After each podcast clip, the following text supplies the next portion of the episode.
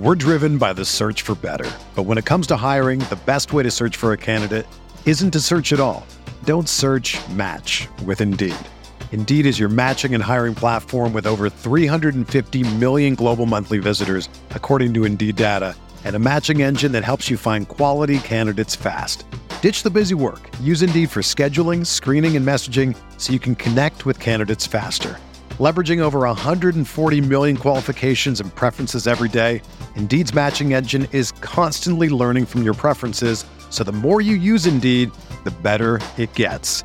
Join more than 3.5 million businesses worldwide that use Indeed to hire great talent fast. And listeners of this show will get a $75 sponsored job credit to get your jobs more visibility at Indeed.com slash BlueWire. Just go to Indeed.com slash BlueWire right now and support our show by saying that you heard about Indeed on this podcast. That's Indeed.com slash BlueWire.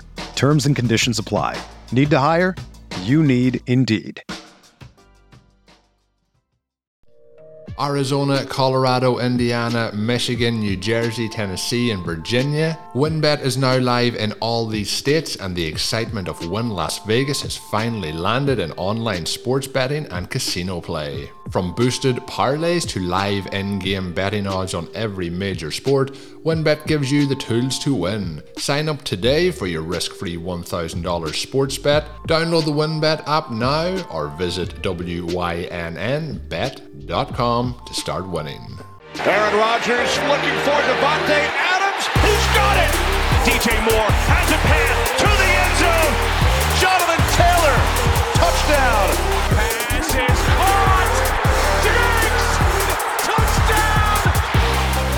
Hello everyone, welcome back to RotoViz Overtime on RotoViz Radio. My name is Colm Kelly. You can follow me on Twitter at Overtime Ireland, and I'm joined as always by Shawn Siegele, co-host of the Stealing Bananas podcast with Ben Gretch, co-host obviously here at RotoViz Overtime and co-owner of RotoViz.com. Make sure if you haven't, I'll start off the show by saying this. If you haven't checked out Stealing Bananas yet, I don't know I don't know why why you wouldn't have, but the guys have been doing phenomenal content over the the last probably kind of three months or so uh, since the show started up. It's been a tremendous listen three times a week. Um, I would recommend as well to check out all their episodes, but the the Sunday recaps have been fantastic, coming out early each and every Monday morning. Um, but I would also say that if you have listened to all the shows so far, I would head back and listen to last, I believe it was Friday's show where they kind of are getting ready for the 2022 season by saying who that first and second round should be in terms of draft picks. I, I thought it was a really good process to go through, gets you thinking ahead, gets you thinking about even, you know, draft targets for next year, maybe if this season isn't going well or if it's dynasty related, who to try and get on those rosters ahead of time. So really good stuff from Shawn and Ben there. But Shawn, we're on the eve of NFL week nine. It's hard to believe we are nine weeks into the NFL season at this point, but uh, should be another. We mentioned last week was kind of a, a, a strange week, but it worked out for us in the end. Um, but um, hopefully this one is a high scoring, fun week of fantasy football. Yeah, it, it, it, turned out all right in the end, and then we we got into a a, very mixed week of fantasy and of football. So uh, a lot of things developing there. Colm, we we have plenty to go through with the zero RB reports. Can continue to add lots of running backs in. We also are going to talk about some of the players coming back.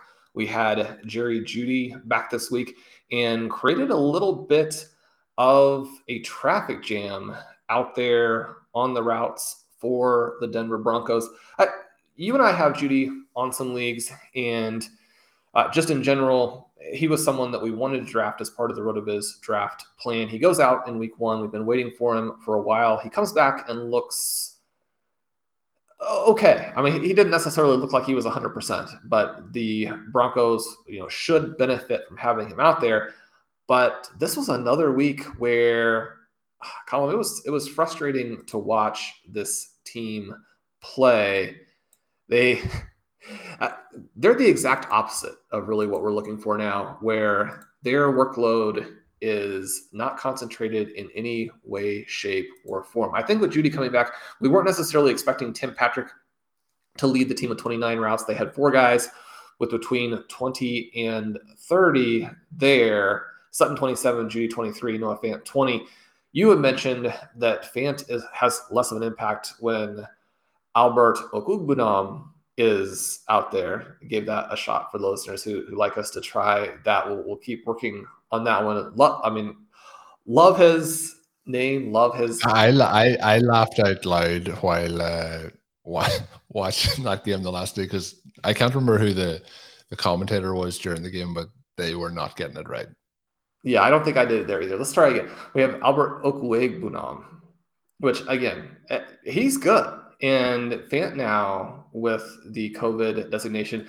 We're recording this on Wednesday. We're not sure how that's going to pan out. He's actually a pretty interesting add this week, especially if you don't have to pay a lot for him. If he were to play with Fant out, I, I think the upside there is pretty significant. Colm, you know, we can look at the routes, we can look at the targets. This one is kind of crazy. I mean, this will not work. What happened in this game, right? They have seven players who either had three targets or four targets in this game. That's not going to work for Sutton. It's not going to work for Jeudy. It's not going to work for Fant.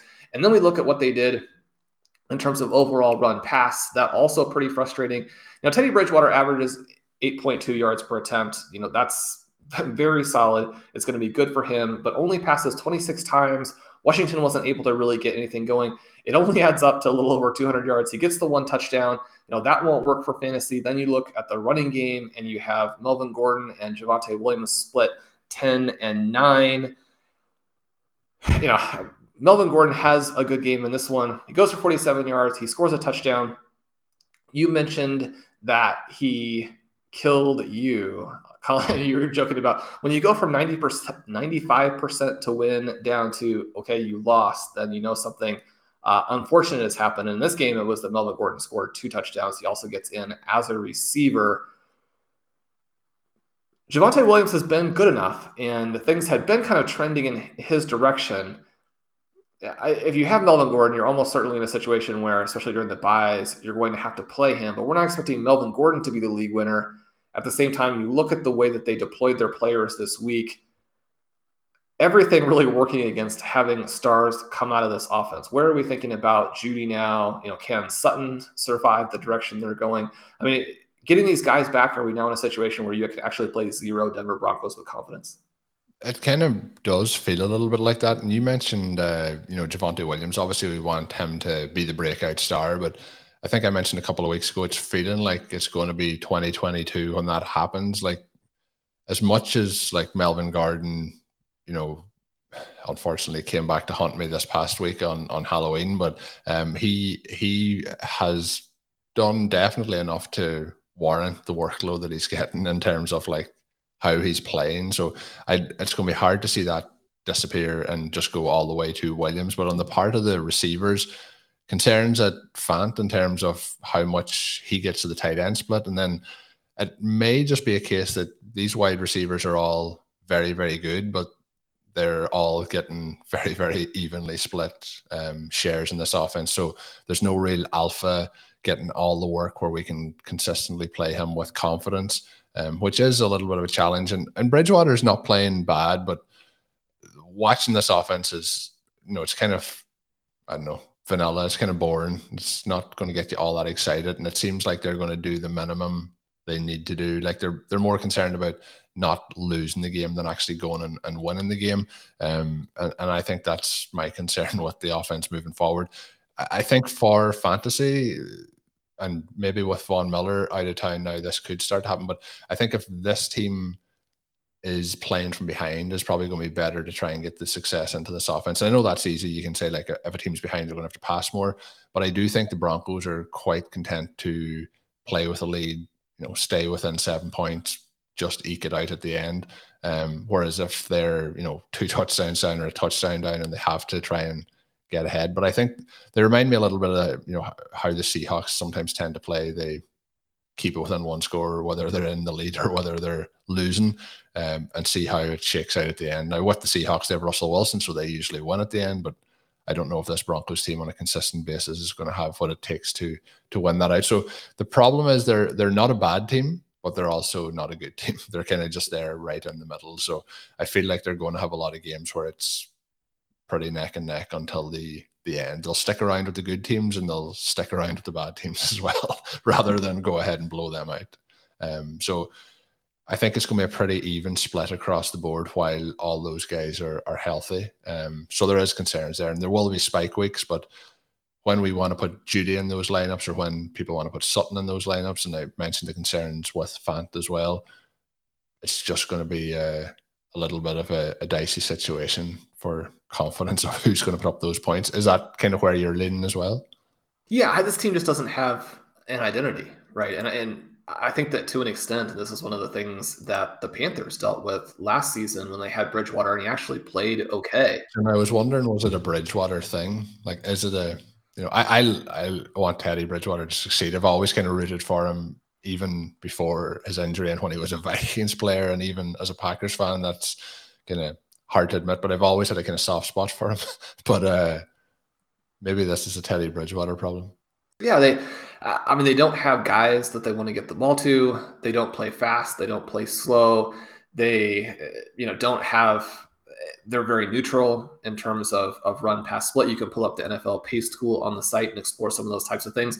They are a team that has a very slow seconds to snap against. And so teams are not, you know, pushing the pace against them. They end up with, you know, one of the weaker numbers overall in terms of plays per 60 minutes. And so, you know, all of those things combined go to this very vanilla type of team, which again is a, you know, kind of a, a Bridgewater signature in that you're not going to be able to potentially, you know, really go out and score a bunch of points with him. I do think, and it, did seem like Jeudy was limping around a few times. I don't know if that, I mean, it, NFL players are going to limp around after hits on the field. I mean, you've just been tackled and you've got to kind of overcome that.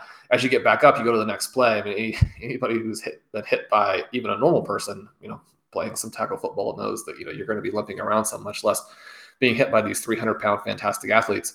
But you know, we're hoping that he's okay. There were some questions about whether he would play in this game. Supposedly, he had some swelling on Friday before the game after he had practiced. You know, that would indicate that, I mean, he's obviously not 100%. But as we go a little bit further along, hopefully he gets there and allows them to blow up. I mean, the thing for me is just that it's just so tantalizing. We wouldn't be focusing on it if they didn't have weapons. I mean, you look across the line of scrimmage and it's frustrating and if you have Terry McLaurin because he's not as explosive as he might be in a different offense with a better quarterback with better surrounding pieces, but you look about you look at what Taylor Heinicke is doing, and he's maximizing what they have. He's playing extremely hard. You know, they're using JD McKissic because they don't have really receivers. You know, Antonio Gibson is fighting through that shin injury. Now, Gibson isn't doing what we want for fantasy, but I mean, he's fighting. He's out there competing. They're trying to to do what they can, but they don't have the talent. With the Broncos, you you look at it every week because you're like, I mean, we saw for that little stretch when Jeudy was out what Courtland Sutton can do. I mean, he he's back. He he is the guy. I mean, he's I don't know if he's a star, but he's at that level right below that to where he can definitely impact a game, make big plays. Then you have Jeudy. Then you have I mean, we, we joke about Alberto, but I mean, he and Fant are two of the most athletic tight ends in the entire NFL. I mean, they're two of the top six guys in the league in terms of tight end athleticism. And then you look, and one of the things that's frustrating about Melvin Gordon, I wrote an article about it before the season using our, you know, cool advanced stats tool, talking about how he was one of five guys who was actually really good last season, and the peripherals point that out. And because of some of the surrounding context, it, it doesn't jump out to you, so you don't necessarily think, oh, Melvin Gordon was actually good in 2020. Uh, you know, as you said, he played well in this last game. And then they have, you know, maybe the most talented of the big name rookie running backs that just contextually, there, has been no way for him to score enough fantasy points to really do it for you in fantasy. But this is a team with so much talent. And yet you watch them and you're like, I mean, it's not the Jaguars, but you are thinking to yourself, I got to change the channel because this is gross. you know, it's not fun. And it's hard to see how they're going to beat good teams playing that way. Hey, RotoViz radio listener. This is Curtis Patrick from the Dynasty Command Center podcast, and I've got a special deal for you today. Go to rotoviz.com, click the subscribe button, put the 12 month subscription in your cart, and use promo code RVRadio2021. That's RVRadio2021, and you're going to save 10%.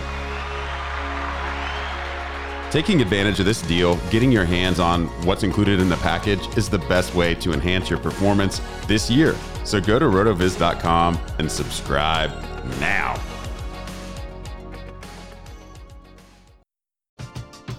We're driven by the search for better. But when it comes to hiring, the best way to search for a candidate isn't to search at all. Don't search match with Indeed. Indeed is your matching and hiring platform with over 350 million global monthly visitors, according to Indeed data, and a matching engine that helps you find quality candidates fast. Ditch the busy work. Use Indeed for scheduling, screening, and messaging so you can connect with candidates faster.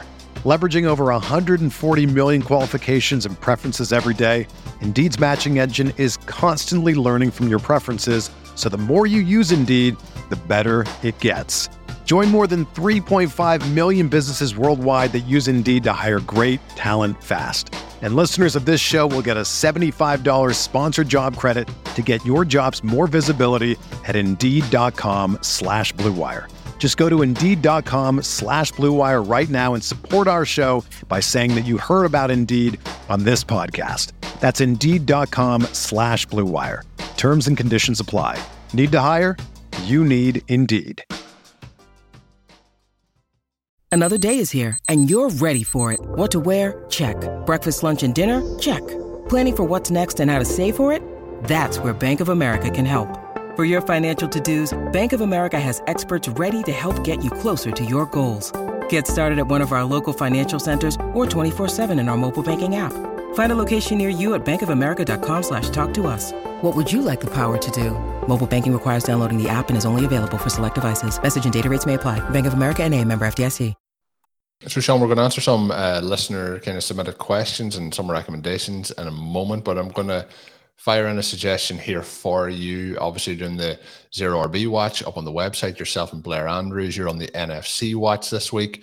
Just going to let you have the floor and pick out what you think throughout those NFC backfields is maybe the, the key nugget um, that you feel for this this week heading into week nine. And of course, that can be our little teaser for the listeners to, to head on over and check out the full piece up on rotoviz.com. Yeah, so we have James Conner, number two in total touchdowns, number 67 in targets. You have Chase Edmonds with the 99 73 lead in full season expected points. But Conner has an 18 point advantage in fantasy points over expectation. That puts them in the same general vicinity here. Uh, it makes both of these guys tricky plays every week. 67th in targets as well. Remember yeah, that? so I mean that's that's not great. They talked about his hands. We know that he had this Le'Veon Bell type profile for a season with the Steelers. Uh, I think if you have Conner, and we have a lot of Conner, talk about guys who have a lot of different ways to win. You have someone in Conner who was a, a good price and maybe a narrow path to victory.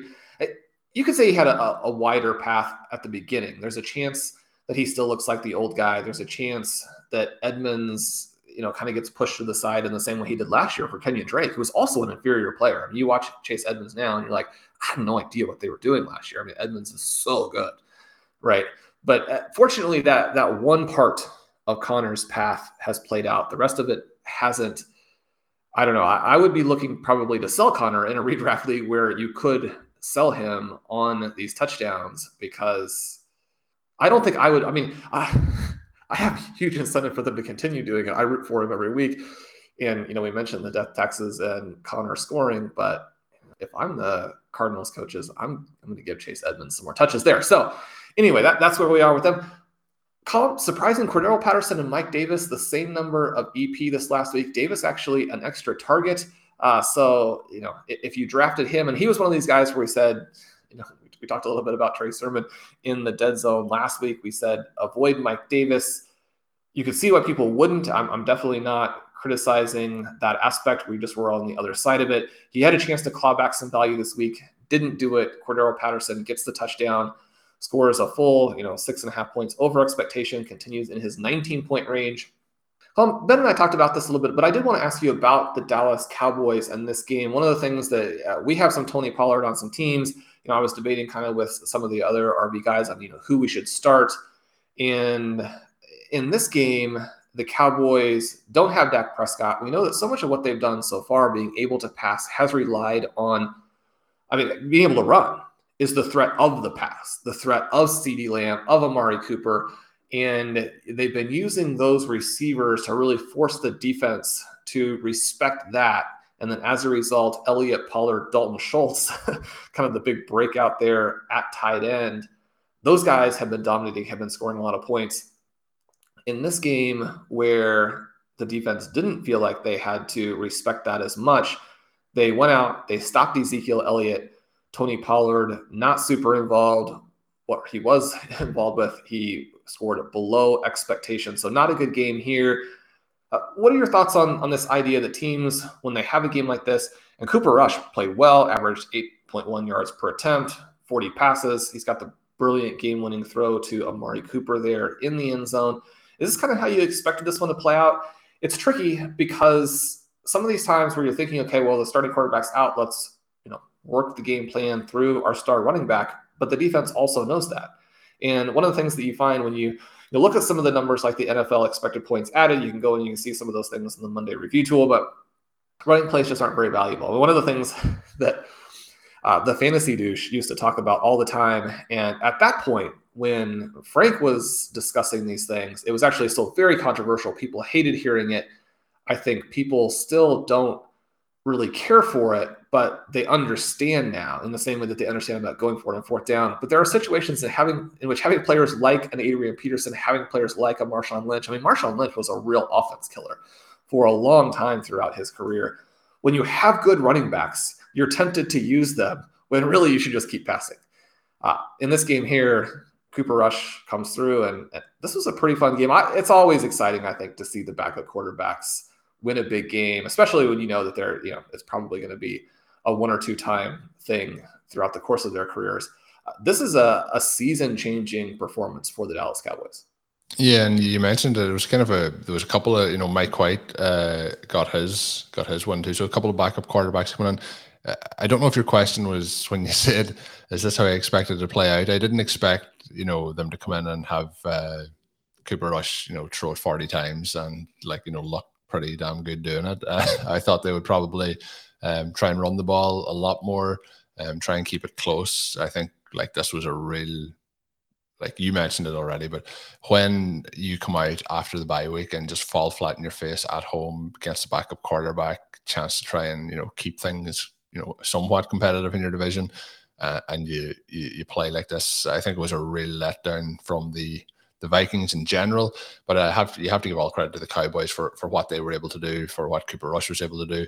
I think kind of you touched on your stuff there with you know the likes of Marshawn Lynch.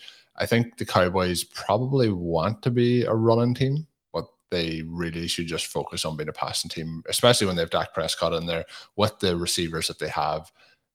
You know, I think that's just really the kind of you talked about the personality, I guess, of the lack of personality for the Broncos in terms of their offense. I think there's a kind of I don't know, a crisis of who the personality or what the personality of this offense should be. I think it should really start to lean a lot heavier, just specifically on the the pass, and I think that will happen as the season progresses. Um, and by lean on the pass, you mean they need to throw to CeeDee Lamb and throw to CeeDee Lamb and throw to CeeDee Lamb. Yeah, but they definitely need to throw like you know CeeDee Lamb. Sometimes it's just all they can see is Amari Cooper. But and, and, all jokes aside, Cooper did look did look good in this one. But yeah, leaning on the pass means not uh, passing it to Ezekiel Elliott. if we can if we can pass it to the wide receivers, but um, and get Tony Pollard out there, right? I mean, let's let's get some Pollard action. I think that's where we're at. Like I was going to touch on Pollard. I think we're you know, all any expectations of how it would have played out this season. And especially after the first couple of weeks, we thought it was kind of going to be closer to 50 50 split. But Elliott is getting getting pretty much all the work. Um, you know, double, almost two and a half times the expected points going his way. Neither running back being efficient pretty much at all. Um, you know, n- nothing really. It's not like we can say Pollard's getting a couple of opportunities doing a lot with them, which we can, you know, we would have said in the past. It's it's pretty much the same across the board. But yeah, I think um, Pollard's a, hard like if you have him on your roster, I think you're going to hold him there in case anything did happen to Elliott. But it's very hard to be able to trust him as a standalone value. And then with Elliott, it's very hard to put him in. Well, with all the injuries, you can put him into the RB one category, but in terms of being, you know, return on his overall value, you know, his current points per game is just short of 18 now. It's 17.8.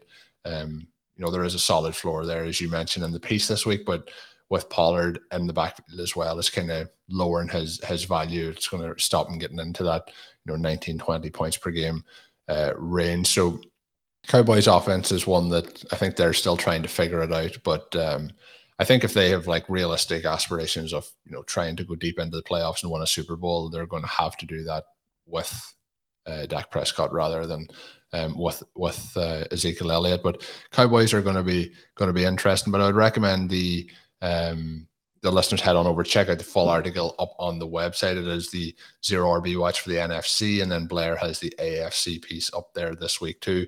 Uh, mentioned Dak Prescott, Shawn. This question actually comes in from me. Um, something that I was thinking through, um, and you touched on the Melvin Gordon loss. It's actually uh, a scenario that I had in a couple of leagues, but in that particular league, uh, Melvin Gordon came back to get me uh, a two point loss in that one.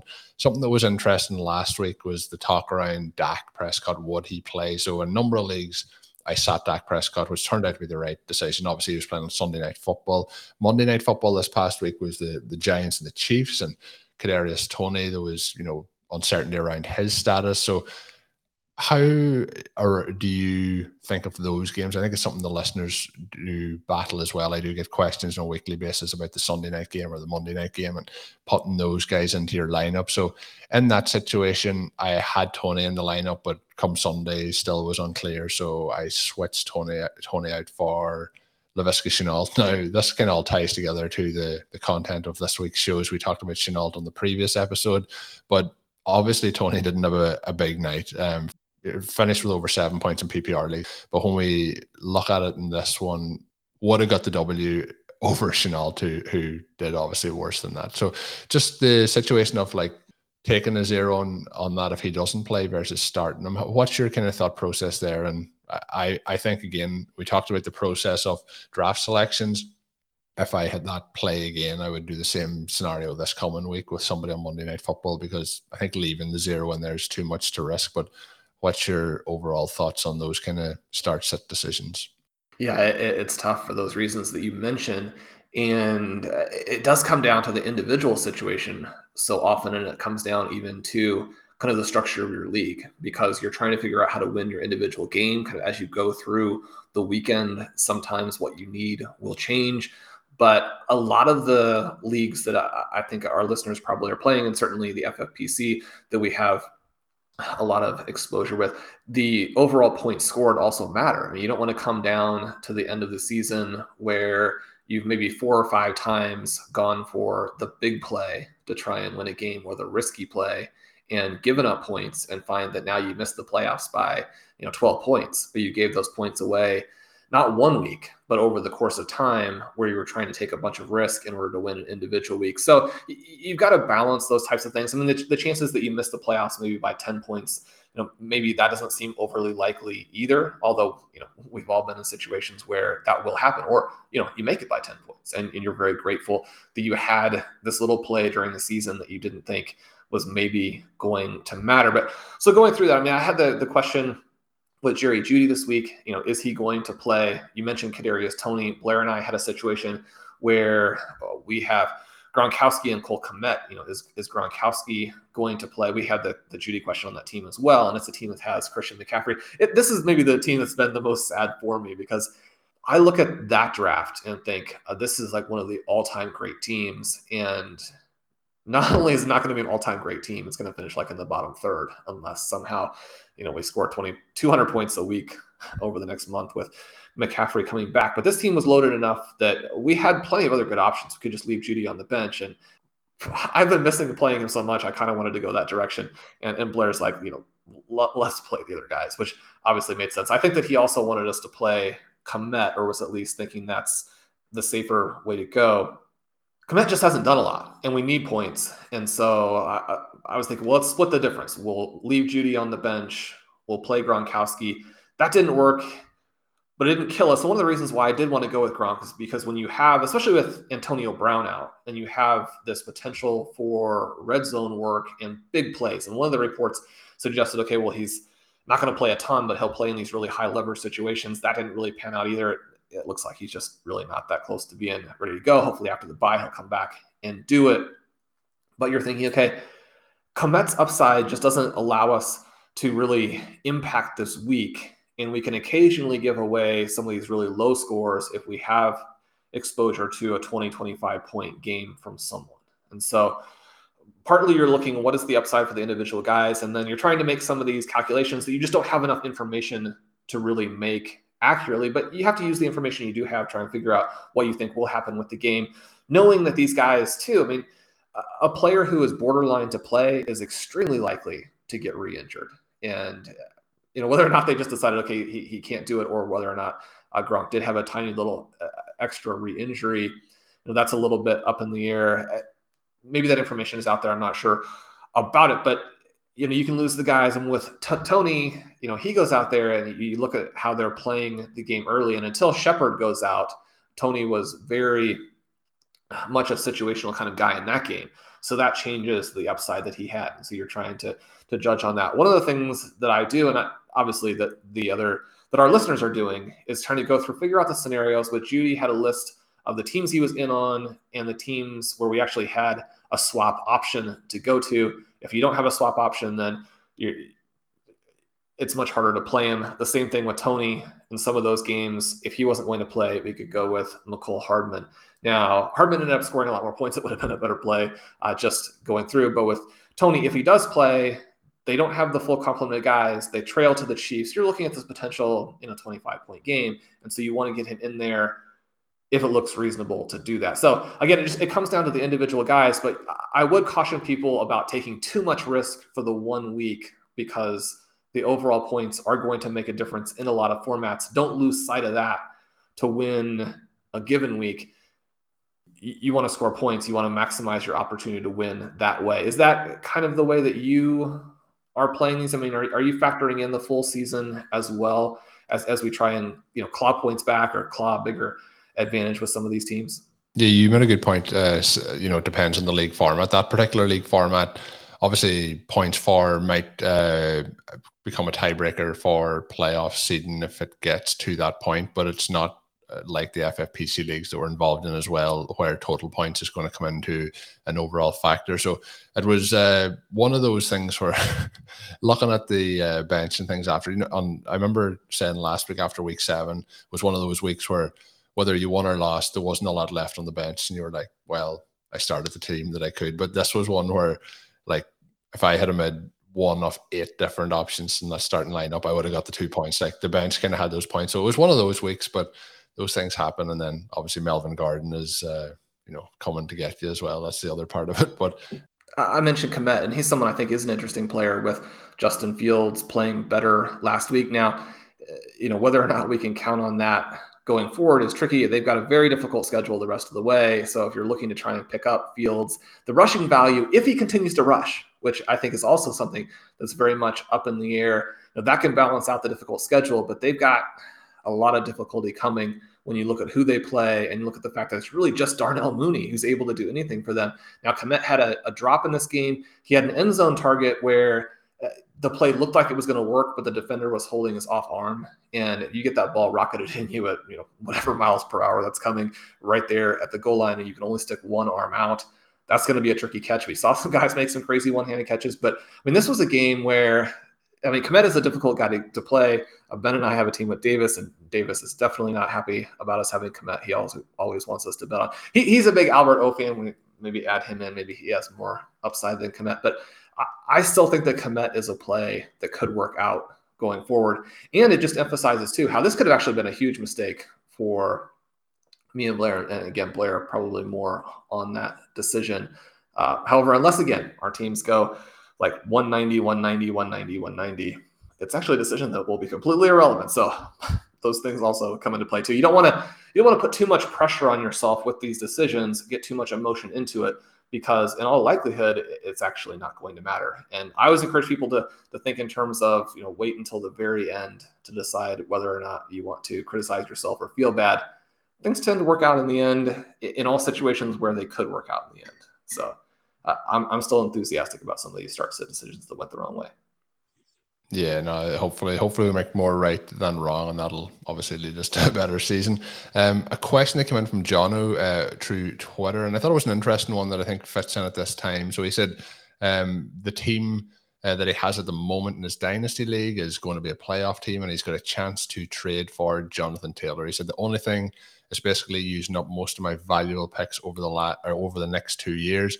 He said, "Would you do that sort of trade if it allowed you to get a blue chipper?" So uh, the trade was going to be for two first round picks, and so one in 2022, one in 2023, and then two second round picks, one in each of those years as well. So a lot to give up uh, in this scenario, but you would be getting Jonathan Taylor back in return, and you're basically a team that's heading for the playoffs. I thought it was a very interesting one. I think it's one that's good to think about. But my thoughts, Shawn, on it are that with somebody like Jonathan Taylor, you're getting a young player whose value is likely to still increase. It's not like, you know, when we're looking again, it comes down to the profile, you know, of like if it's uh, not just because Derrick Henry's got injured, but like Derrick Henry or Ezekiel Elliott, those are the players sometimes you see people giving up picks for, and you think that's not the right way. You know, if you trade into Jonathan Taylor at this point, even with an injury, unless it's a you know severe, severe injury, um, that we think that he'll be back then for the start of next season as a like you know just normal general wear and tear. Let's say at the running back position, um, you're gonna be able to trade out for him for probably similar value. So obviously there's a lot to give up in terms of the picks. Um, but what's your thoughts in general and like at this point being in uh, playoff position and, and, trading for somebody like Jonathan Taylor, who, like we see with Derrick Henry, you know, one play, one week, season could be over, um, and then obviously you've given up a lot of that for something that's not going to be able to take you to the playoffs. How do you weigh up that risk reward? This is a good question. I think in part because uh, this is a situation that we face, and the opportunity to add someone like Taylor is just so tantalizing. I, I think it depends on where you are with your team, right? We talk about this idea of perpetual reloading even within the idea of perpetual reloading, that doesn't eliminate the opportunity or the possibility of adding just absolute superstars that increase your upside throughout the course of the playoffs this season, throughout next season. We want to look at these running backs a little bit in terms of, you know, will we be able to get back out of them? You think about right now, we're actually, I mean, we've been in this golden era of star running backs for a little bit now. And some of these guys, you know, like an Alvin Kamara, like a Dalvin Cook, like a Derrick Henry, like an Ezekiel Elliott, are sort of already across that age threshold where in Dynasty you're going to be able to get back what you really should be able to get back based on how good those guys are. And so one of the things that we have to realize is even if the player does not end up you know, doing a Le'Veon Bell and holding out and then not coming back. If you even if you don't have a, a David Johnson or you have a sort of season-ending injury and then never really come back, even if the player continues to play well, you're not going to be able to get that back out in uh, dynasty trades. I mean, Curtis and I have a, a team with Dalvin Cook and, and, Christian McCaffrey and all these other stars, and yet it's terrible because McCaffrey continues to not play, and so you know you're trying to then position yourself for next season. And Dalvin Cook, someone who, despite being the number two pick in redraft this year and looking just absolutely and totally like himself. Now he missed the, the game with you know Alexander Mattison filling in, playing pretty well, and it's not like he's been completely healthy. He hasn't been. It's it's a Dalvin Cook sort of season where he misses some games. So when he's out there, it's not a Le'Veon Bell situation. It's not a David Johnson situation. There is no decline in play. He looks unbelievable. You cannot get good value back out of Dalvin Cook, which is frustrating. And, you know, you have him on your rosters. So you have to be aware of that when you pick up someone like a Jonathan Taylor. It, those that huge pick load that you give up to get him, I mean, you got a pretty tight window there if you want to get anything like that back out and not have your team get worse. The other thing that happens with it is that exactly like you mentioned, I mean, you're one play away then from having really changed your team for the worse forever. I look back again at this team that the Curtis and I have, and it's been a, a, weird team. It's there have been a lot of good lessons, I think. Now, uh, Curtis is an excellent dynasty trader. He is excellent at understanding dynasty value. He's a fun person to sort of co-manage the teams with. Obviously, you know he has the brand as the dynasty commander, and I think that's very justified based on his knowledge, his experience, his you know results in the leagues that he performs in, the analysis that he gives for readers, and so I mean I, I mentioned all of that just to kind of point out that even like the two of us, I'd like to think that we're good at this, right? Can make some decisions that maybe they look good at the time, and then not very long after that, you're like, you know, what did we do? Because with that team, it had Dalvin Cook, it had Christian McCaffrey. We picked Jonathan Taylor early. And this is during a time period where I was actually trading multiple first round picks before Jonathan Taylor played an NFL game to get in there in the first round and take him in Dynasty chart. That's how much I liked him. Know, we had Dak Prescott in a, in a super flex. So we've got just all of these first round pick guys in terms of first round picks in the startup.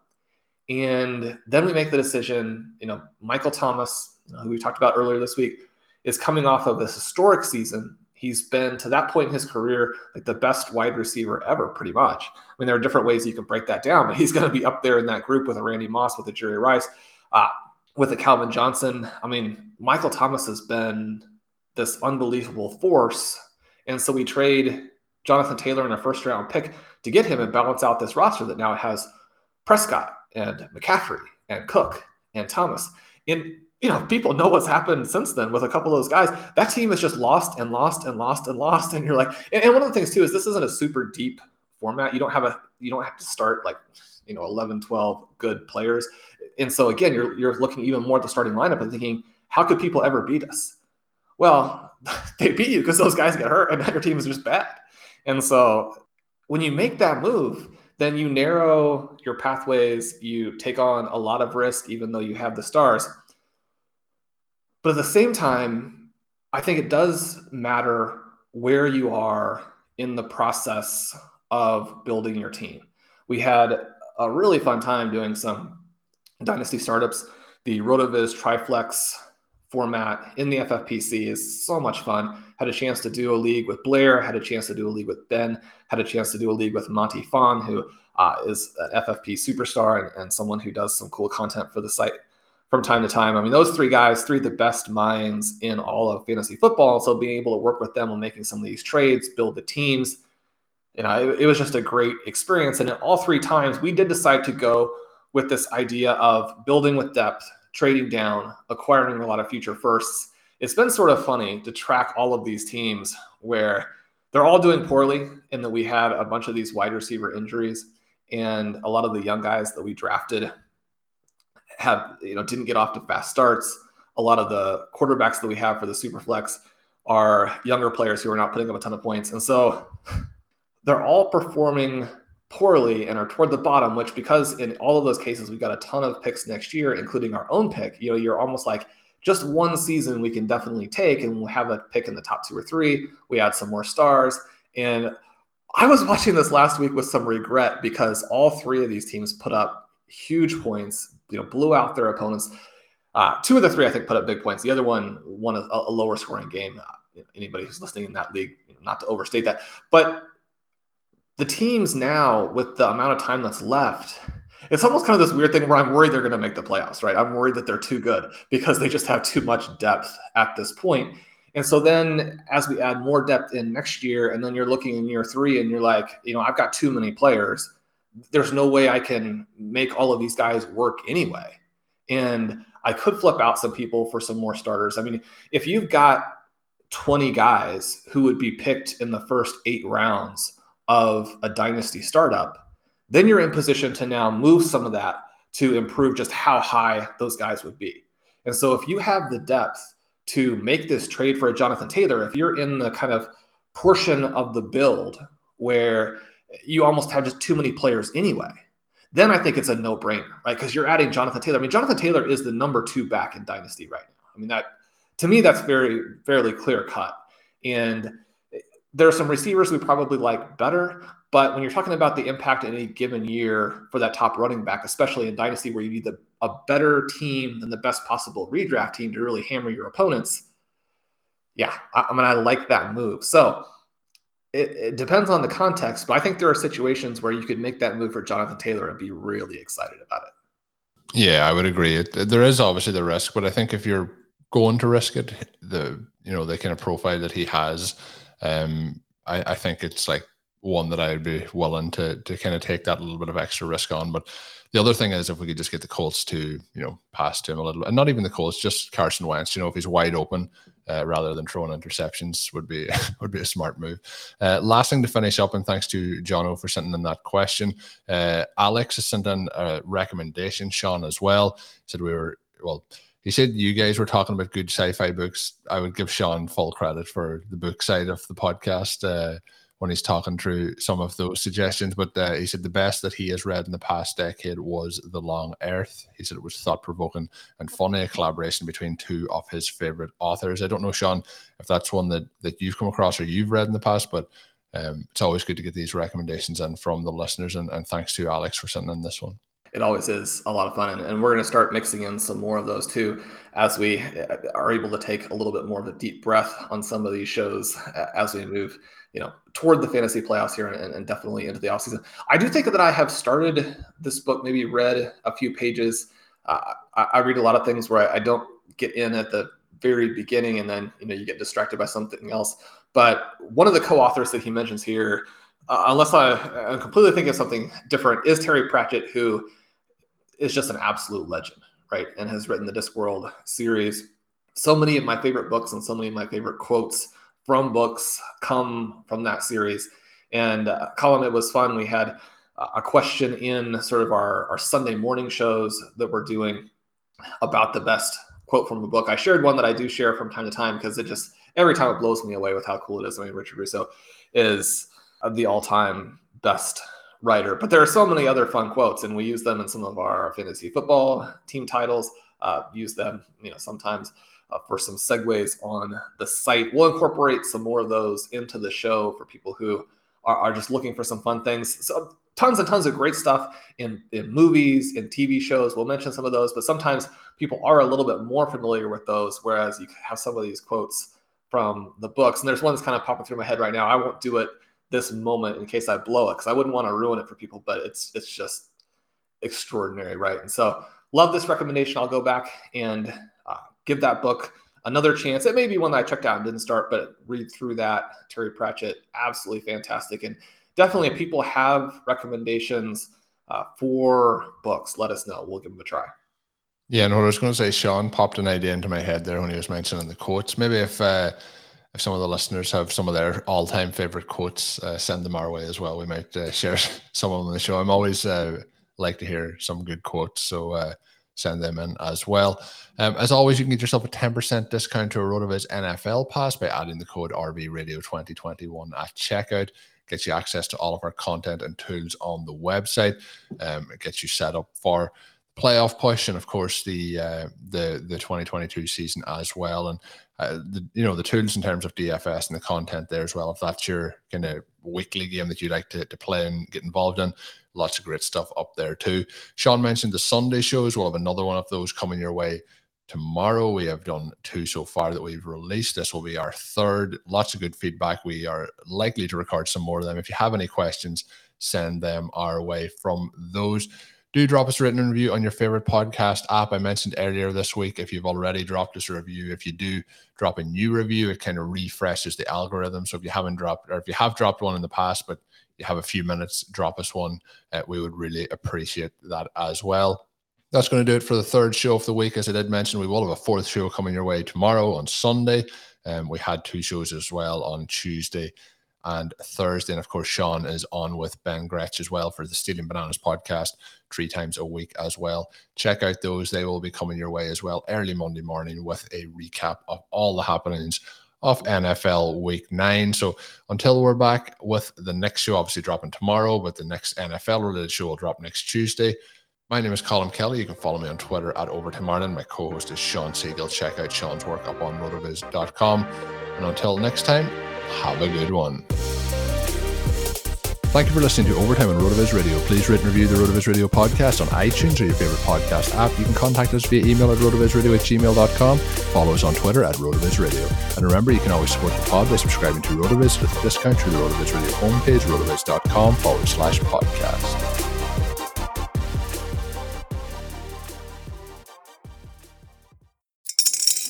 Spring is in the air at Littleton Coin Company, and we want to help you brighten your collection.